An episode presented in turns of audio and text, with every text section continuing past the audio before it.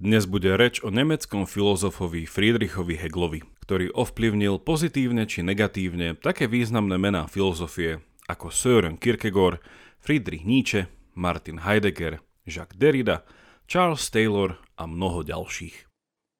Prečo sú ľudské dejiny nasmerované a čo je to ten duch či geist, ktorý sa v nich rozvíja? Ako funguje Heglova dialektika a čo má dočinenia so vzťahom pána a otroka, našim každodenným myslením či dokonca súkromným vlastníctvom. A prečo je Hegel niekedy označovaný za protofašistu? Teda podobne ako bol Platón za protokomunistu. Na všetky tieto otázky si dnes spolu posvietime. Počúvate pravidelnú dávku, vzdelávací podcast pre zvedochtivých, ktorý vám prinášame spolupráci s denníkom ZME. Ja som Jakub Betinský a v mojich dávkach sa pozerám na svet očami filozofie. Podporte našu prácu napríklad cez Patreon a všetko info je na pravidelnadavka.sk. Veľká vďaka, vážime si to.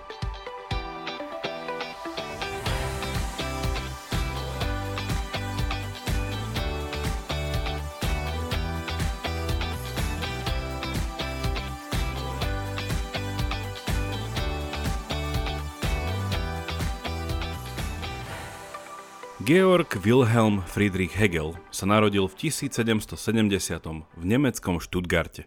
I keď popravde išlo o mesto Pruské, keďže k zjednoteniu Nemecka prišlo až 40 rokov po Hegelovej smrti.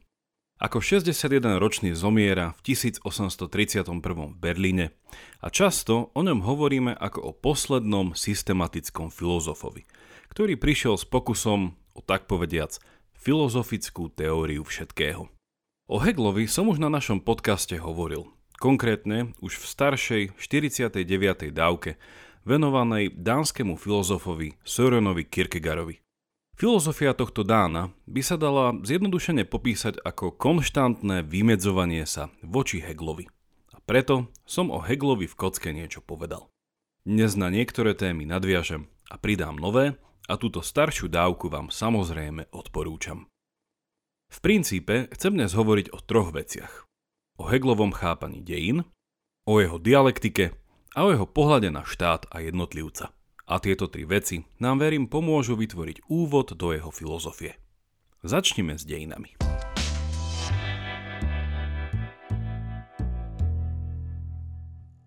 Asi so mnou budete súhlasiť, keď poviem, že dnešný mainstreamový pohľad na dejiny je následovný. Majú nejaké smerovanie, a jednoducho sa neopakujú. Veci sa pomaly i keď cez prekážky, krízy a vojny zlepšujú. Aj keď určite nemôžeme hovoriť o tzv. konci dejín, teda o dosiahnutí ideálneho cieľa, nejako cítime či veríme, že dejiny sú progresívne, že sa ako ľudstvo posúvame k lepšiemu. Otroctvo je zakázané, existuje univerzálna kategória morálneho zla, ktorú nazývame zločiny proti ľudskosti – Postupne potláčame rasizmus a všetky možné druhy neslobody. A dalo by sa teda povedať, že i keď pomaly, veci sú na dobrej ceste. Tento druh nazerania na dejiny tu ale nebol vždy. A ak ste o tom ešte nepočuli, napríklad v antickom Grécku Sokrata, Platóna a Aristotela sa čas a dejiny vnímali cyklicky. Ako niečo, čo sa stále opakuje a to nevyhnutne. Ideálny celospoločenský stav je utópia, teda neexistujúcim miestom. Možno si teraz poviete, že OK, to je len predvedecký názor starých Grékov. A dnes už predsa vieme o Big Bangu a tak ďalej a tak ďalej. Ale vždy treba pripomenúť, že rovnako ako Gréci, to videl aj Einstein. A ten už nie je až takou antickou či predvedeckou postavou. Vráťme sa k Heglovi a rozlížme dve veci. Na jednej strane sú dejiny filozofie a na druhej filozofia dejín. Hegel sa preslávil tým druhým a navždy tým získal významné miesto v dejinách filozofie. O čo ide? Filozofia dejín je koncept, ktorý hovorí o tom, že dejné udalosti sa nedejú náhodne, ale slovami Hegla sa v nich prejavuje univerzálny duch. Rozbíme si to na drobné. Slovo duch je tu synonymické so slovom ako idea, mysel, vedomie či vedomie seba samého a namiesto slova prejavuje by bolo presnejšie hovoriť o seba uvedomovaní či seba spoznávaní. Filozofia dejín je tak o dynamickom procese, v ktorom sa odhaľuje pravdivý či pravdivejší stav veci a dejinné obdobia sú charakteristické mierou, do akej na seba uvedomovaní tohto absolútneho ducha spolupracujú. Hegel bol zástanca historicizmu, čo znamená, že historické obdobia či éry sú významovo uzavreté. Interpretovať sa dajú iba znútra von a nie zvonku dovnútra. Dejiny sú zmysluplné, ale ich zmysluplnosť je uzatvorená akoby v bublinách do ktorých musíme vstúpiť, aby sme význam danej doby videli. Najväčším hriechom by bolo jednoducho interpretovať nejaký dejný fenomén čisto z pohľadu dnešnej doby a našich súčasných konceptov. A toto rozmýšľanie nás vedie už k spomínanej dialektike.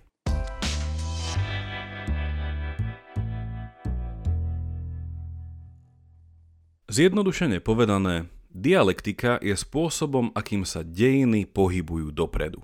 Spôsob, akým sa svetový duch uvedomuje a celkovo spôsob, akým aj my prichádzame k svojej identite. Dialektika je proces poznávania prostredníctvom negácie. Ako to funguje?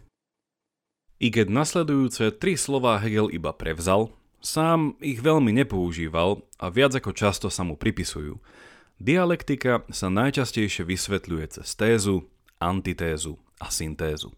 Čisto v oblasti významu je téza nejaké tvrdenie. Antitéza ďalšie tvrdenie rozporujúce to prvé a syntéza je tretie, nové a lepšie tvrdenie, ktoré vzýšlo z konfrontácie týchto prvých dvoch. Napríklad, ak poviem, že všetky labute sú biele, ide o tézu. Antitéza je povedať, že existujú aj labute čierne No a syntéza je záver, že nie všetky labute sú biele. Dialektika má rovnaký koreň slova ako dialog. A tento obraz dvoch zapálených diskutujúcich, vždy si predstavujem Sokrata a jeho oponenta, je viac ako nápomocný. Dialektika je známa Sokratová metóda konfrontácie a u Hegla sa posúva z oblasti argumentácie do sféry ontológie, teda vzťahov na všetkých ich úrovniach. A namiesto tézy antitézy a syntézy, tu môžeme hovoriť o ja, nie ja a opäť ja. Ak sa spýtam otázku, kto som, jedna z prvých odpovedí by bola pozrieť sa na to, kým nie som. Inými slovami, konfrontovať sa s druhými. Moje ja sa stretáva s množstvom ďalších ja, tými druhými, a v tejto bytostnej ontologickej konfrontácii prichádzam k lepšiemu seba pochopeniu. Vo svojom diele politickej filozofie s názvom Základy filozofie práva Hegel vysvetľuje, že naše ja, teda naša identita a vedomie o sebe, je najprv tvorené dialekticky v rodine, neskôr prostredníctvom súkromného vlastníctva mimo rodiny, ďalej v občianskej spoločnosti a nakoniec v štáte. Túto jeho myšlienku ešte v závere rozviniem. A teraz je potrebné otvoriť ešte iné jeho slávne dielo, ktorým je Fenomenológia ducha. V jednej jeho časti používa Hegel svoj známy príklad o dialektike medzi pánom a otrokom. A pre ešte lepšie demonstrovanie Hegelovho premýšľania ju porovnám s Níčem a jeho morálkou pánov a otrokov. Heglov príklad začína so samozrejmou nerovnosťou medzi pánom a otrokom. Navzájom sú si tézou a antitézou, ale nezostávajúc na povrchu, Hegel poukazuje na kľúčovú vec. Vzťah medzi pánom a otrokom je vzťahom závislosti, ale iným spôsobom, ako sa to môže javiť. Je síce pravda, že je to otrok, ktorého automaticky vnímame ako toho závislého na pánovi, ale rovnako je pravdou, dodáva Hegel, že aj pán je závislý od svojho otroka. A to nie len po materiálno-ekonomickej stránke, ale taktiež z morálneho a koncepčného hľadiska. A tu prichádza skrytý trik. Pán si spočiatku svoju závislosť neuvedomuje. A takisto si pánovú závislosť na ňom neuvedomuje ani otrok. Časom, dialekticky, konfrontáciou ich dvoch bytí, ale toto uvedomenie prichádza. Pán začne vnímať obmedzenosť svojej moci. Veď čo je to za pána, ak jeho pánskosť závisí od nepánov? A otrok, vnímajúc, že jeho pán je na ňom závislý, spoznáva svoju neotrockosť, svoju pánskosť. Ako už tušíte, Hegel používa tento príklad na poukázanie na paradoxnú skutočnosť a to, že prvotný stav nerovnosti medzi pánom a otrokom bude nevyhnutne viesť k menej nerovnosti až k rovnosti. Pán sa síce nestane otrokom a otrok pánom, ale v novej syntéze sa dostanú do iného druhu partnerského vzťahu. Z otroka sa stáva časom sluha, zo sluhu časom slobodný sluha a z toho neskôr slobodný občan, zaviazaný tým istým právom, teda právnym systémom, ako jeho niekdajší pán. Níčeho rozdiel medzi dvoma morálkami, morálkou pánov a morálkou otrokov, takúto dialektiku zamieta. Zjednodušene hovorí, že páni, teda sebatvoriví nadľudia, budú vždycky pánmi a otroci, teda zatrpknutí a pomstichtiví členovia utilitaristického stáda, budú vždy otroci. Inými slovami, spoločnosť bude vždy rozdelená na vyššiu a nižšiu triedu a ilúzia demokratickej rovnosti, zakončil by Nietzsche, je bez nejakej formy náboženstva nemožná. Rozdiel medzi Heglom a Nietzschem je samozrejme aj rozdielom v ich chápaní dejín. Ako som už vysvetlil, Hegel ich chápal progresívne a lineárne, Nietzsche naopak cyklicky a ako opakujúce sa. A posuňme sa teraz k záverečnej myšlienky tejto dávky, ktorou je Heglov pohľad na štát a jeho častá obžaloba z protofašizmu.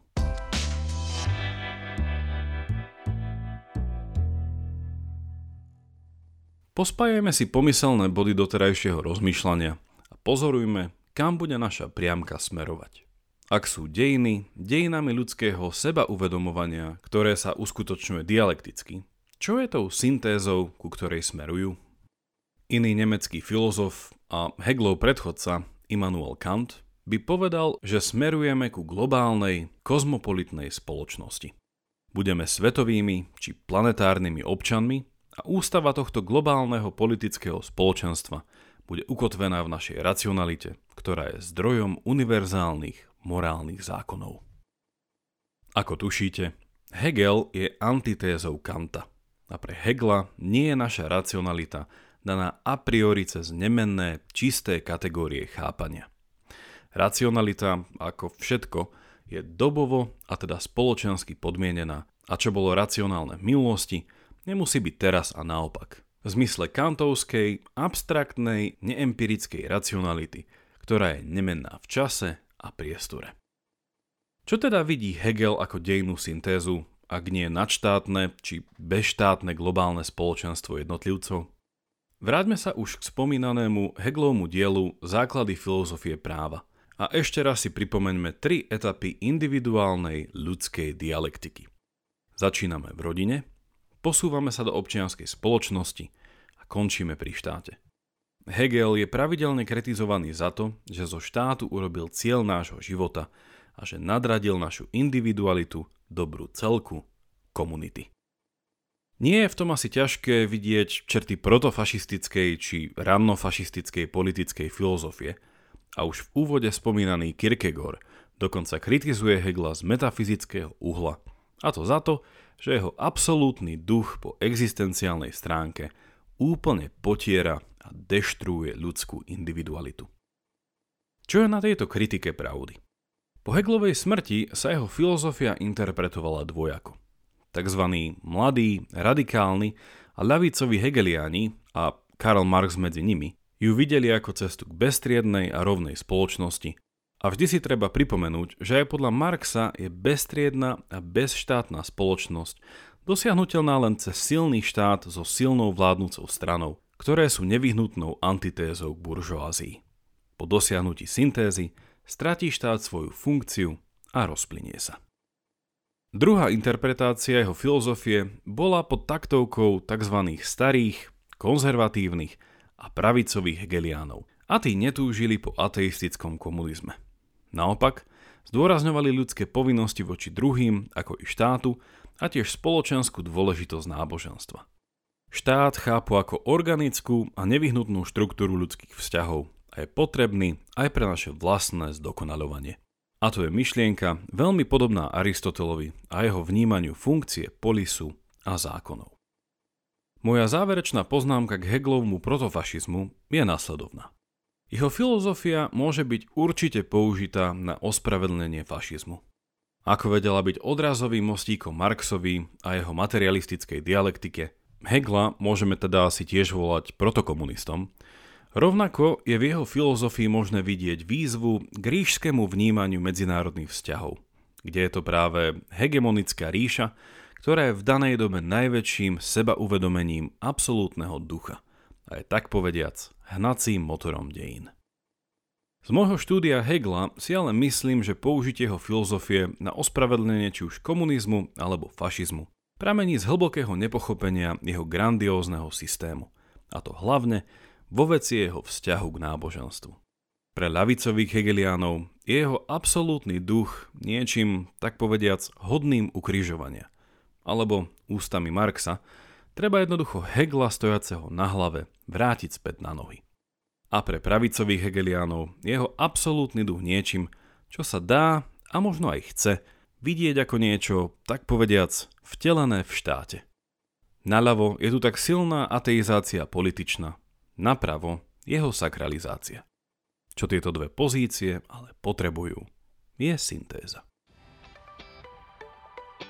Toľko na dnes a vďaka za počúvanie. Ak máte ohľadom dnešnej dávky nejaký koment alebo otázku, napíšte mi ju buď cez naše sociálne siete, alebo e-mailom na jakub.pravidelnadavka.sk Ak sa vám aj dnešná dávka páčila, čo tak sa stať našim patrónom na patreon.com a všetko info nájdete na pravidelnadavka.sk Teším sa na vás na budúce, buďte zvedochtiví a nech vám to myslí.